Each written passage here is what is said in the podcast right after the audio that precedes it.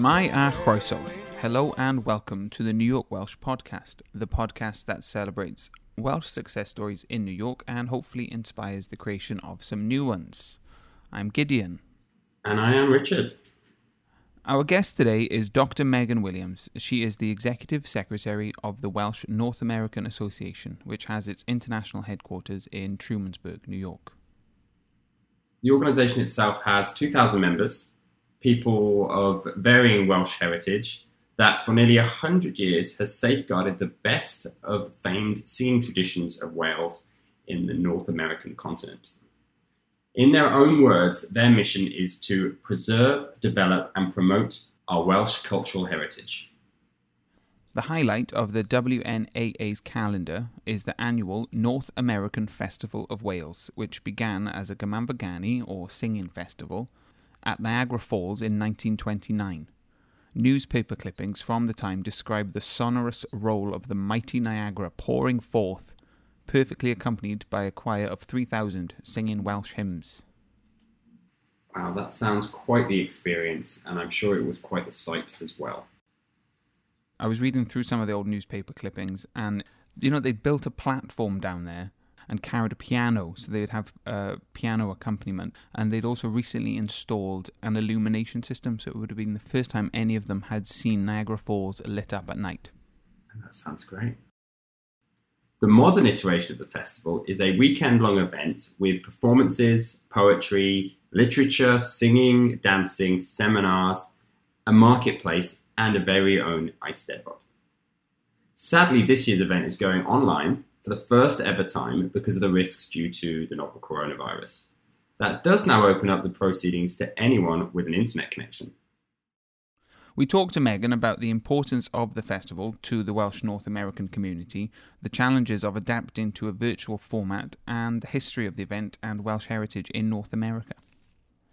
It is another virtual interview, as is becoming the norm so often on this podcast now. We had a great chat with Megan, and we hope you enjoy it too. Dr. Megan Williams. Hello, good morning, Megan. Thank you for joining us. Thank you for having me.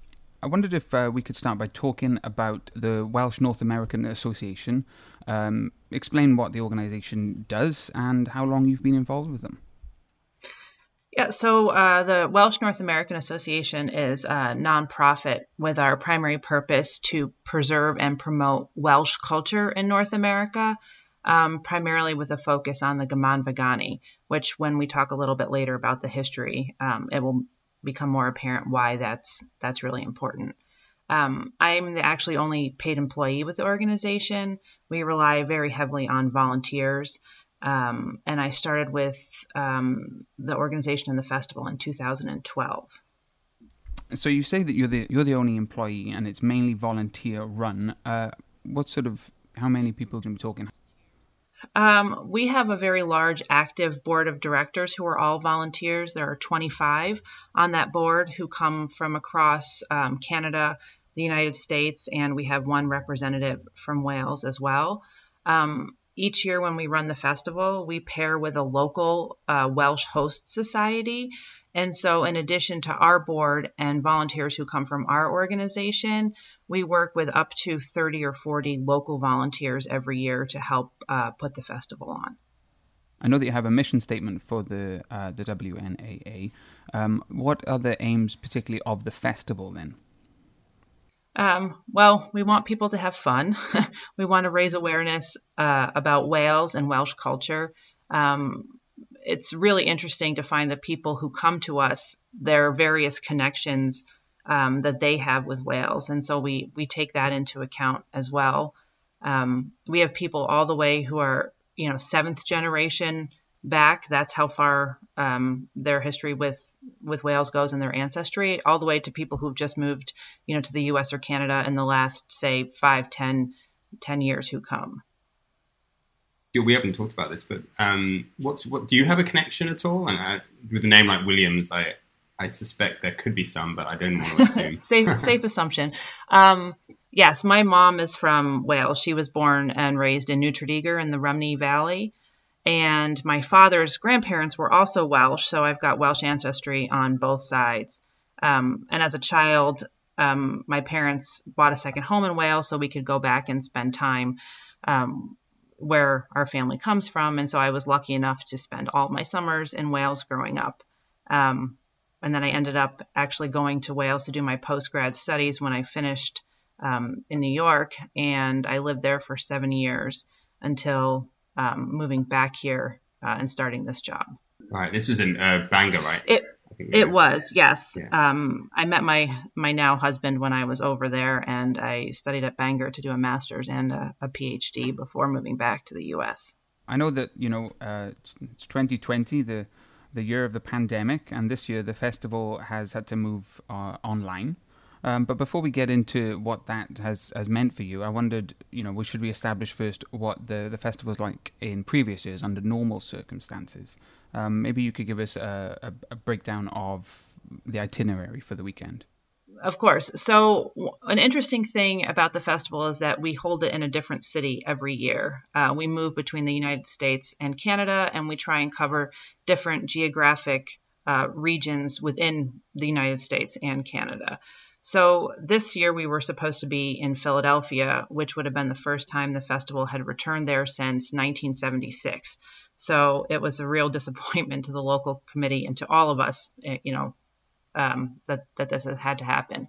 Uh, the festival starts on Thursday with an opening ceremony and uh, an opening concert, um, and it goes all the way through Sunday. And so we have daytime programming on Friday and Saturday um, with various lectures, um, the- theater performances, cinema from Wales.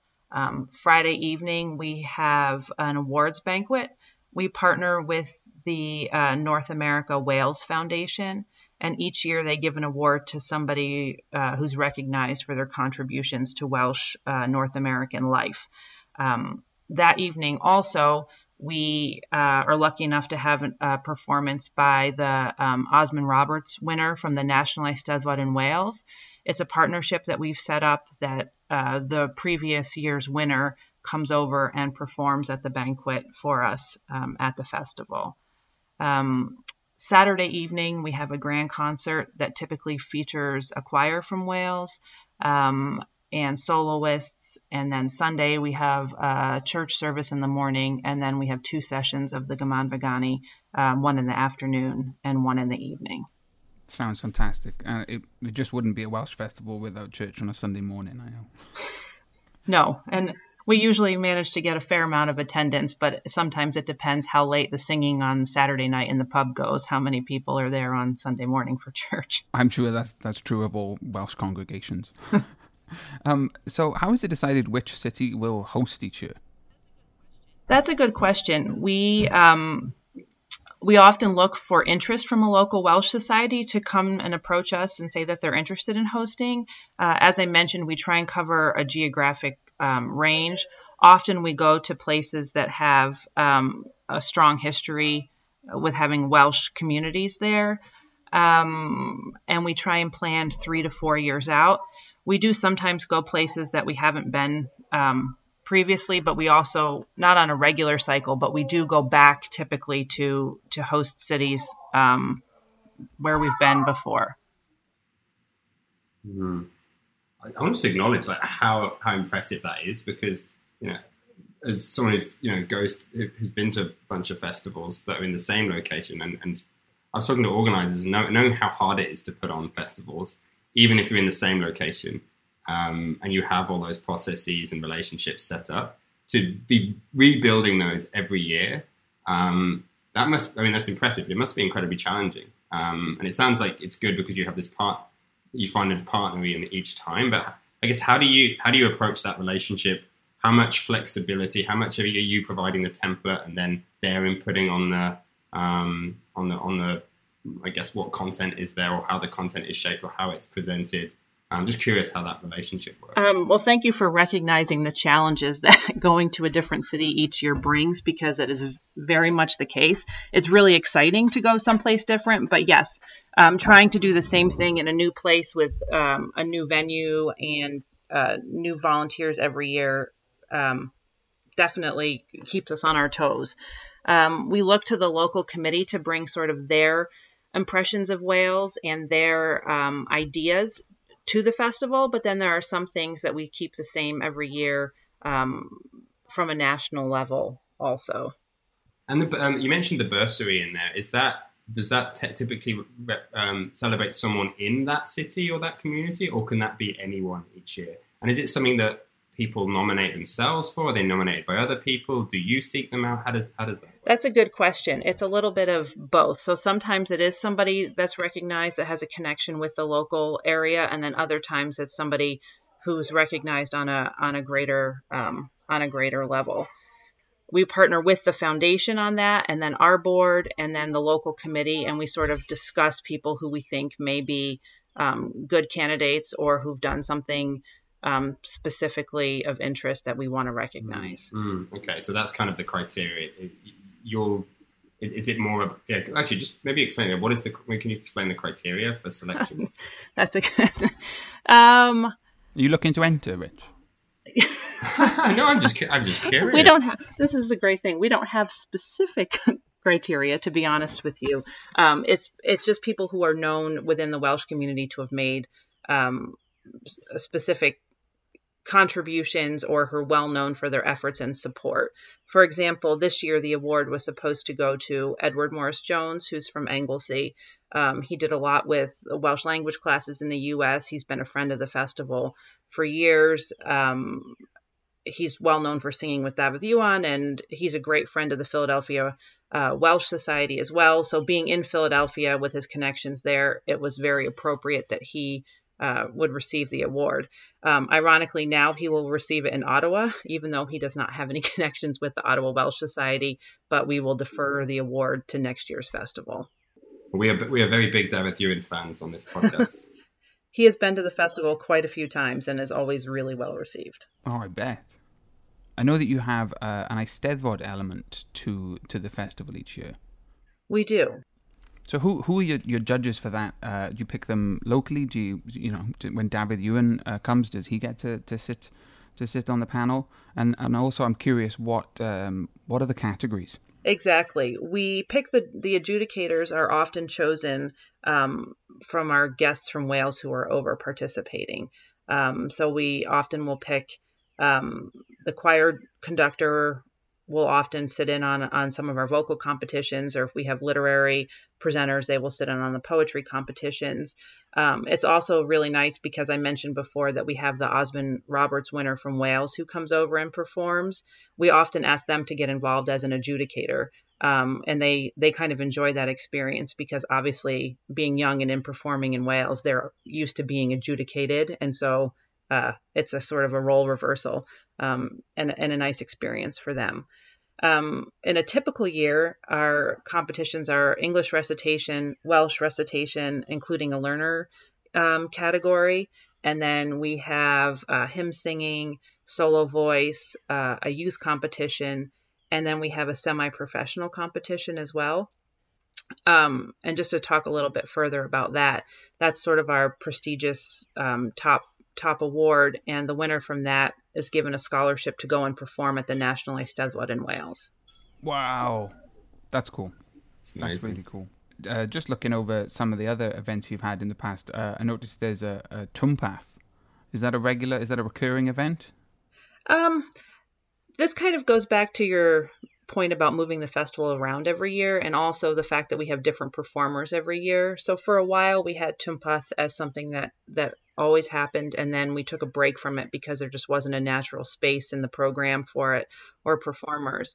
Uh, last year in Milwaukee we had Calennig over from Wales and they performed at our opening concert on Thursday night and they were just the absolute perfect match to set up a Twmpath. And so we did that on Saturday, and it was probably the best one we've had in 10 years. It was so well attended, and everybody had a great time. And it was just, you know, exactly what you would think of when you hear that. You need a lot of room for a Twmpath.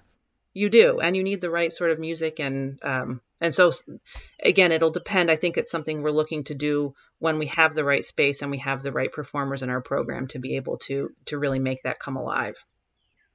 Have you ever attended a Twmpath, Rich? No, I'm about I'm about to ask you what uh, people who don't know, be included. What what is a Twmpath? It's a folk dancing, ah, a folk dancing okay. session, I should say, but that doesn't really have doesn't translate exactly. Mm. It's um a lot of you know sort of linking arms and swinging each other around and stomping your feet and it's sort of semi uh, formation dancing. You know, mm, okay, it's, it's, great fun. I think it was my mom's. My mom had one for her sixtieth birthday, and she got a, a professional caller, or maybe I should say an experienced caller, to come in and uh, call out the moves and teach people a few basics if they weren't um, already familiar. Uh, and then, yeah, we all stomped around the church hall for the rest of the night. It was great fun. Very cool. I can sound it sounds like where you would need some space for that. um, and then the other thing that I was just curious about, Megan, is uh, you said you have uh, lectures and seminars. So, what what would be the sort of or examples of topics for those seminars? Oh, that that changes every year. Um, there's often a focus on um, history and historical connections between um, the Welsh in that area um, and how they settled there. Um, we like to have more current topics about Wales today, business in Wales. We always have Welsh language. We have two Welsh language sections that are taught one on Friday morning and one on Saturday morning. Um, I'm trying to think historical Welsh characters, particularly those again that have a connection with North America. Um, so a range of topics. Mm. That that last one that sounds like uh, my favorite. My favorite thing to do is if anyone mentions a historical figure that's got any Welsh connection, he's Welsh. He is. Do you know that he's Welsh? yeah, Willie, Williams Jones. There you have it. And are they t- do they typically be are they typically lectures from an individual, or do they sometimes are they kind of more discussions with like panels, or does it does it vary based on the I guess on the festival? It has not we have not done panels in recent years. It is something that we've considered if we had the right group of people to present together on a topic. It mm-hmm. tends to be um, individuals. And we do partner with the universities in Wales, and often our speakers come. We work with Bangor and Aberystwyth and Cardiff, and often some of our presenters are um, lecturers at those universities who come over. Wow. So it sounds like you have a very big network. That's what I'm taking from this. Like you're tapped into a lot of different um, groups and people from different walks of life. Obviously, with Welsh America being the Wales and America being the connection point. Um, yeah, sounds pretty extensive. It, it is, um, and it's today's a particularly sad day for me because I was supposed to be flying to Wales tonight to be at the National Eisteddfod uh, this coming week, which clearly is not happening. Um, but being over at the National Eisteddfod is a great opportunity for us to network and you know keep in touch with sort of the, the people that were that come to the festival who've been before and who are interested in coming again in the future. Hmm. So maybe you can talk a little bit about it. So, who, like, typically, what what is the on an average year, non non COVID year, what would the average attendance look like? I mean, I'm I'm sure it varies based on the city, but yeah, and and, and typically, who, who what, what what are these type of people? You you mentioned you know different levels of um, you know descendants, like generations, but you know where are they coming from? You know, are they coming from far, far away, most, mostly from that local community? I'm curious. Do you have people coming over from Wales ever?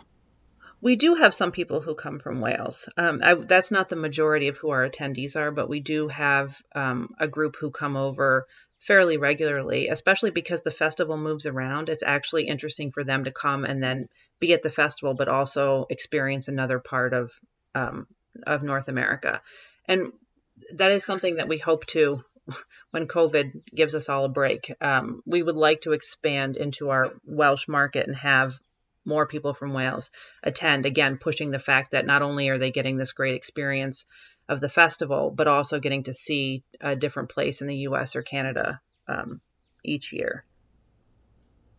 And when you when you speak to people who who have attended, uh, you know, be it from Wales or or from uh, somewhere in North America, what what do they say the festival means to them? What what do they get out of it when they come? The people who come from Wales almost um, in, entirely comment on how surprised they are about how much people in North America care about Wales and the interest in Wales. And sometimes they say that they notice that people here care more about it seems that people at the festival care more about Wales than people who actually live in in Wales. I'm sure that's not the case, but I think they're just overwhelmed with the the, the desire to learn about Wales and and um, preserve the Welsh heritage. Um, that's that's the takeaway from the people from Wales who come over. Um, and the people that come from North America, again, it depends on what the experience they're looking for. Um, we have some people who come every year, it doesn't matter where it is, it's on their calendar. They'll be there, they'll fly, they'll drive, you know, whatever it takes, wherever it is, however far from where they are, they'll go. Um, then we have people who attend if it's sort of in their region. So if we're in the Northeast, they'll come, but they won't necessarily fly out if we're out, you know, west um, or up in Canada. And then we do try every year to attract a new group of people from the local area, um, which is why we move around too, again, to allow that exposure to different groups of people. Um, I'd say the attendance for the weekend is between five to 800 people, depending on where we are. Again, if we're someplace like in Scranton, Pennsylvania, that has a huge base of Welsh um, immigrants, that was our largest attendance in, in recent years. Um, and it depends on how far people have to travel. And then the some people come for the whole thing. They'll come on Wednesday. We do offer, I didn't mention this, but we do offer tours on Thursday and Monday to kind of buffer the weekend for people who want to stay longer and want to get a taste of what the local area has to offer. Um, and our attendees, a lot of them are retired. Um, we find that people in their retirement, especially, want to connect with their um, ancestry with all this push and focus on genealogy right now. Um, but we have cross generational families that come, you know, three, four generations will all come together to be at the festival. Um, you know, sisters who live in different parts of the country use that as an opportunity to come and meet up and spend the weekend together. And then, you know, the thing is, we really, a lot of us are an extended family because when you spend four or five days together every year, you form friendships. And it's really great to see people reunited with people that this is the only opportunity that they get to have each other or see each other. Um, and their their connection and their love for Wales is what brings them together. Hmm. I, it's funny I hadn't thought about that, but you're right. I, there has been that massive resurgence in you know genealogy. I think of 23andMe, Ancestry.com. Um, it, sounds like has that been a have you noticed people talk about those things that people have done these tests and found that they now have these connections that they didn't perhaps know they had in the past? We are starting to see that, um, and we definitely see a huge interest if we ever have genealogy. I didn't mention those as one of the topics of our lectures, but quite often we'll have something that's connected to genealogy.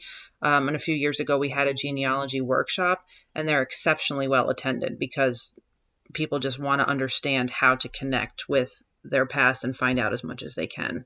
You could have um, a, a 23andMe guest stall in the marketplace taking mouth swab, and then people could know what percentage Welsh they are.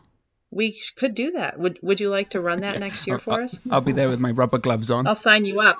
You can be our our forty first volunteer. There you go. No, I'm okay. I'm okay, thanks. you mentioned the fact that uh, Scranton, Pennsylvania, is a place where there's a lot of Welsh immigrants. Just out of personal curiosity, where are the other are there are there other known areas that are in across North America that are you know have, have large populations of, of um, Welsh immigrants or Welsh Welsh descendants? Uh, yep. So Southeast Ohio, um, a lot of uh, farmers from um, Ceredigion came over uh, 200 years ago, and so there's still a lot of Welsh presence in Southeast Ohio. In the Midwest, again with the farming connections, um, we're actually going out to Lincoln, Nebraska in 2023, which you wouldn't have thought of, but the Great Plains again, a lot of Welsh farmers settled there 150, 200 years ago, and their um, descendants and their presence is still, you know, very, very um, obvious today. That's cool. Yeah, we. I know we've talked about past um, actually a, a, past guest on the podcast, uh, Howell John. He he actually has his own podcast called The Fire Escape with two chaps from um, Alabama, and they've ex- he spent a lot of time personally exploring the connection between um, uh, Birmingham specifically, but the whole uh, Alabama region or the whole state um, and um, and Wales.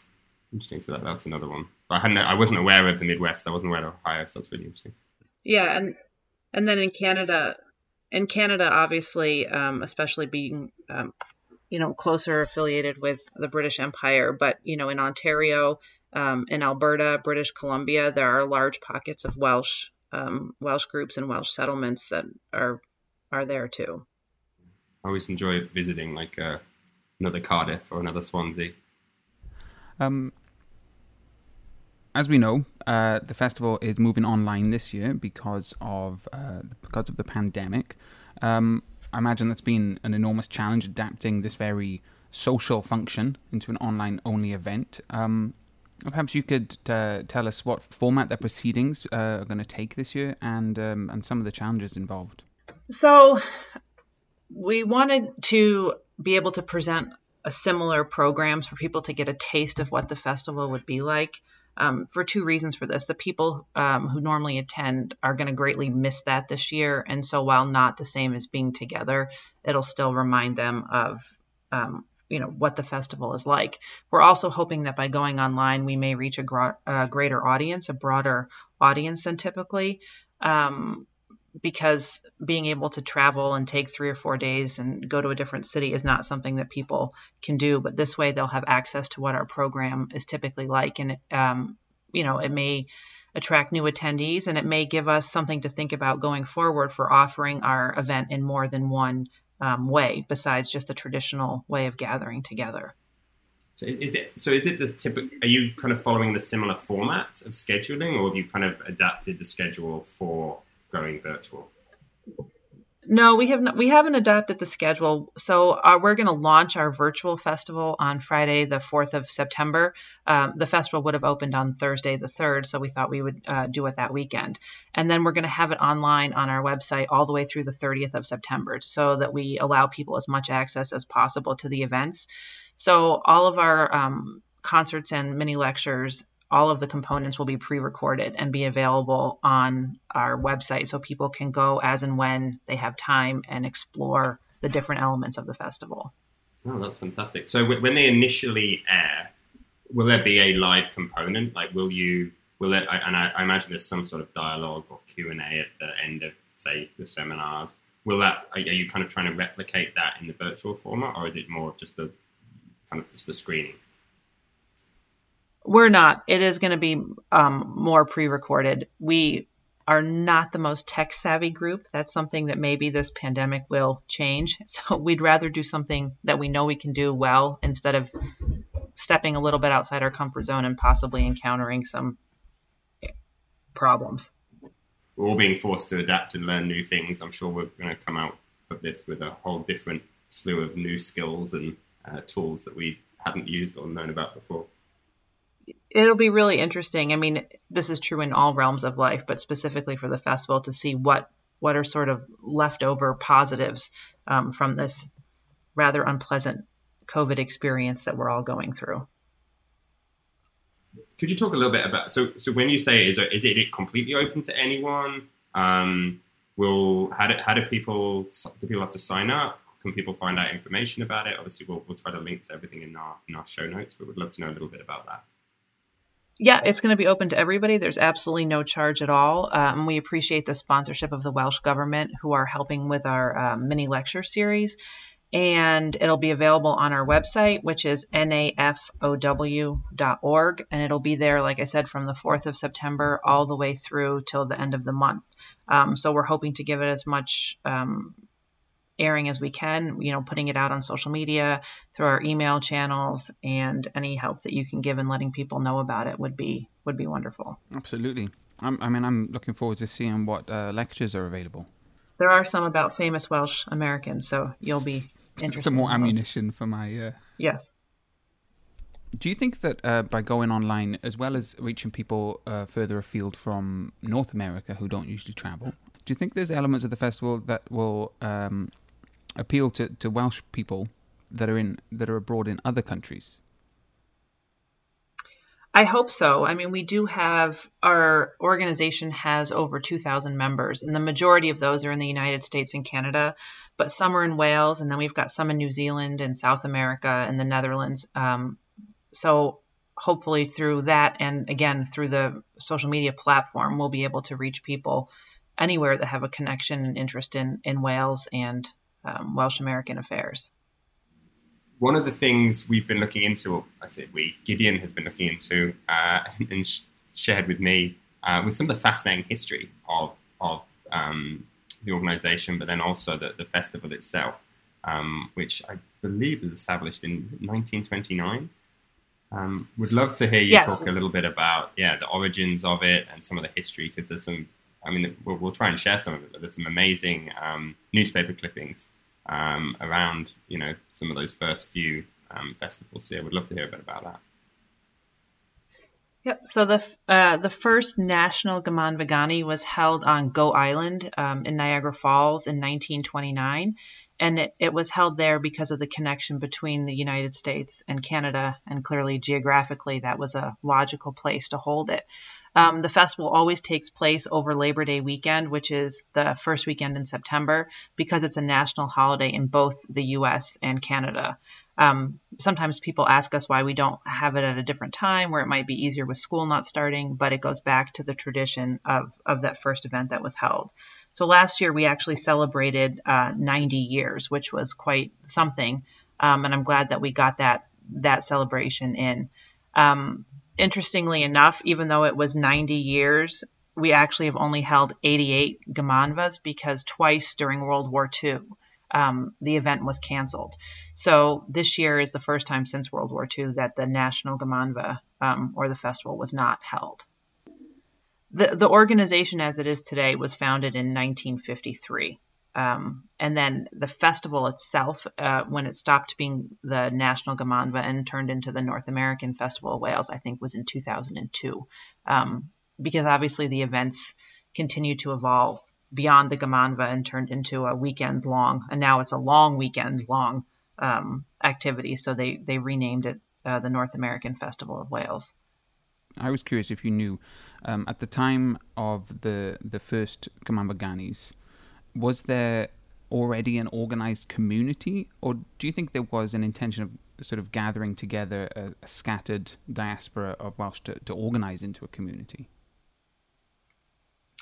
Um, I think that there are already there were already local communities and there were national Eisteddfodau that were being held in North America prior to the Gymanfa Ganu, but that was the first one of its scale that was held.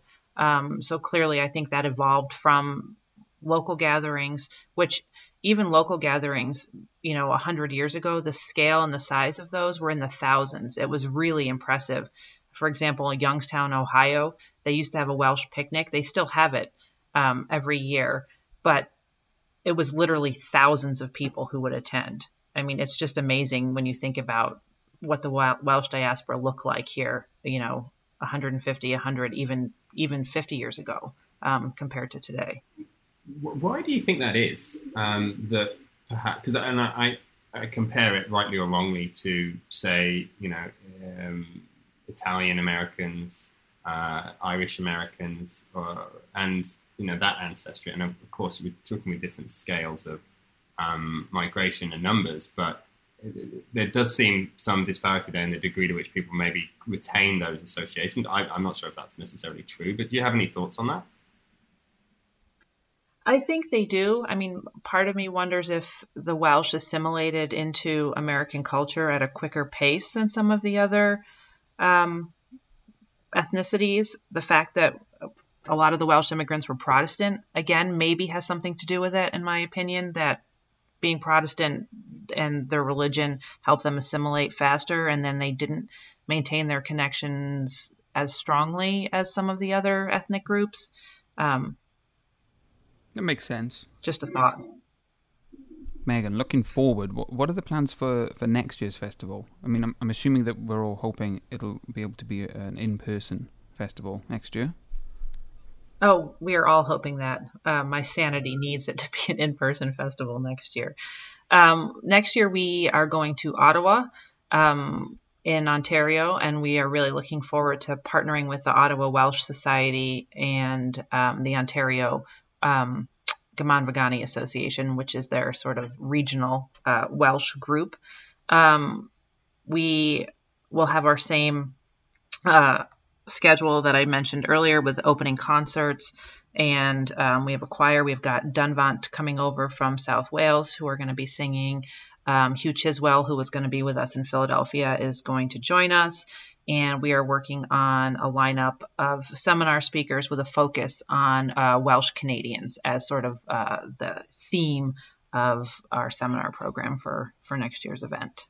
Cool. Do you think you'll have, and I don't know if you did this before, but was there any recording or live stream or virtual component to the in-person festivals prior to this? And could you see a world in which you might have, you might add a component to that if, if this year's event is successful?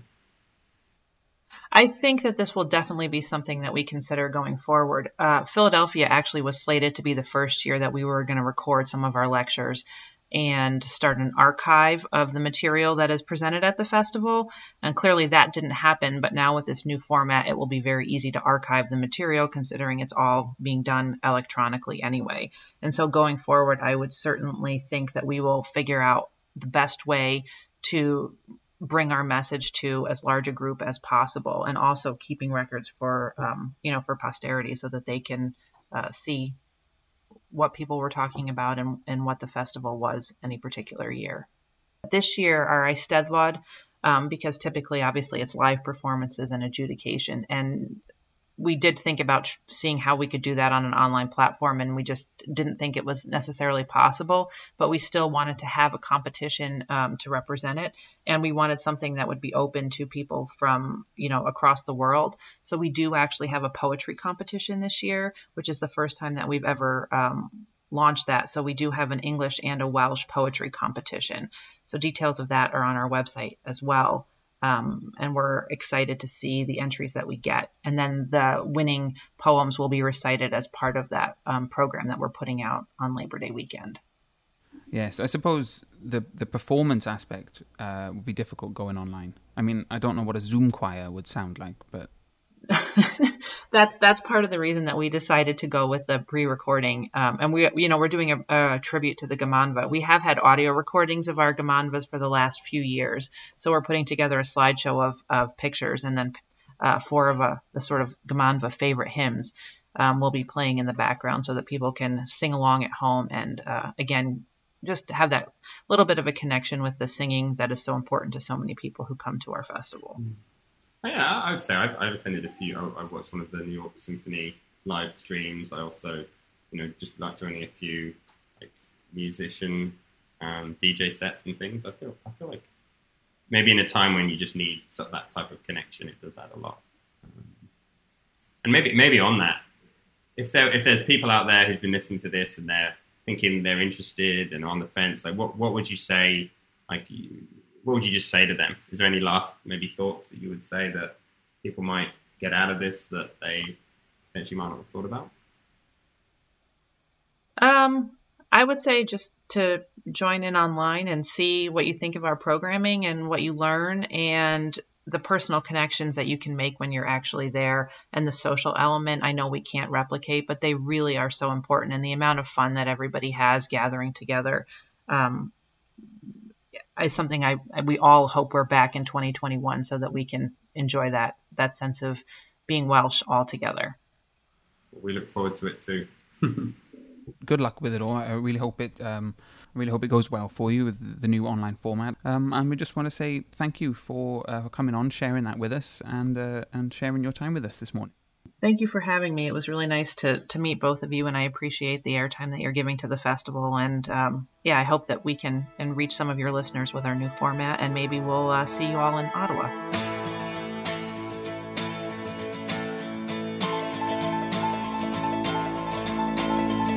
Well, we hope you enjoyed listening, and if you did, then please subscribe and leave us a review, as long as it's positive. The more people review the show, the more people will get to hear the show. Yeah, and if you'd like to get in touch with us, then please do. The email is podcast at newyorkwelsh.com, or you can contact us through any of the socials. Both our Instagram and Twitter are at New York Welsh. And if you'd like to stay up to date with the latest goings on, you can do so by subscribing to the monthly newsletter on our website, newyorkwelsh.com.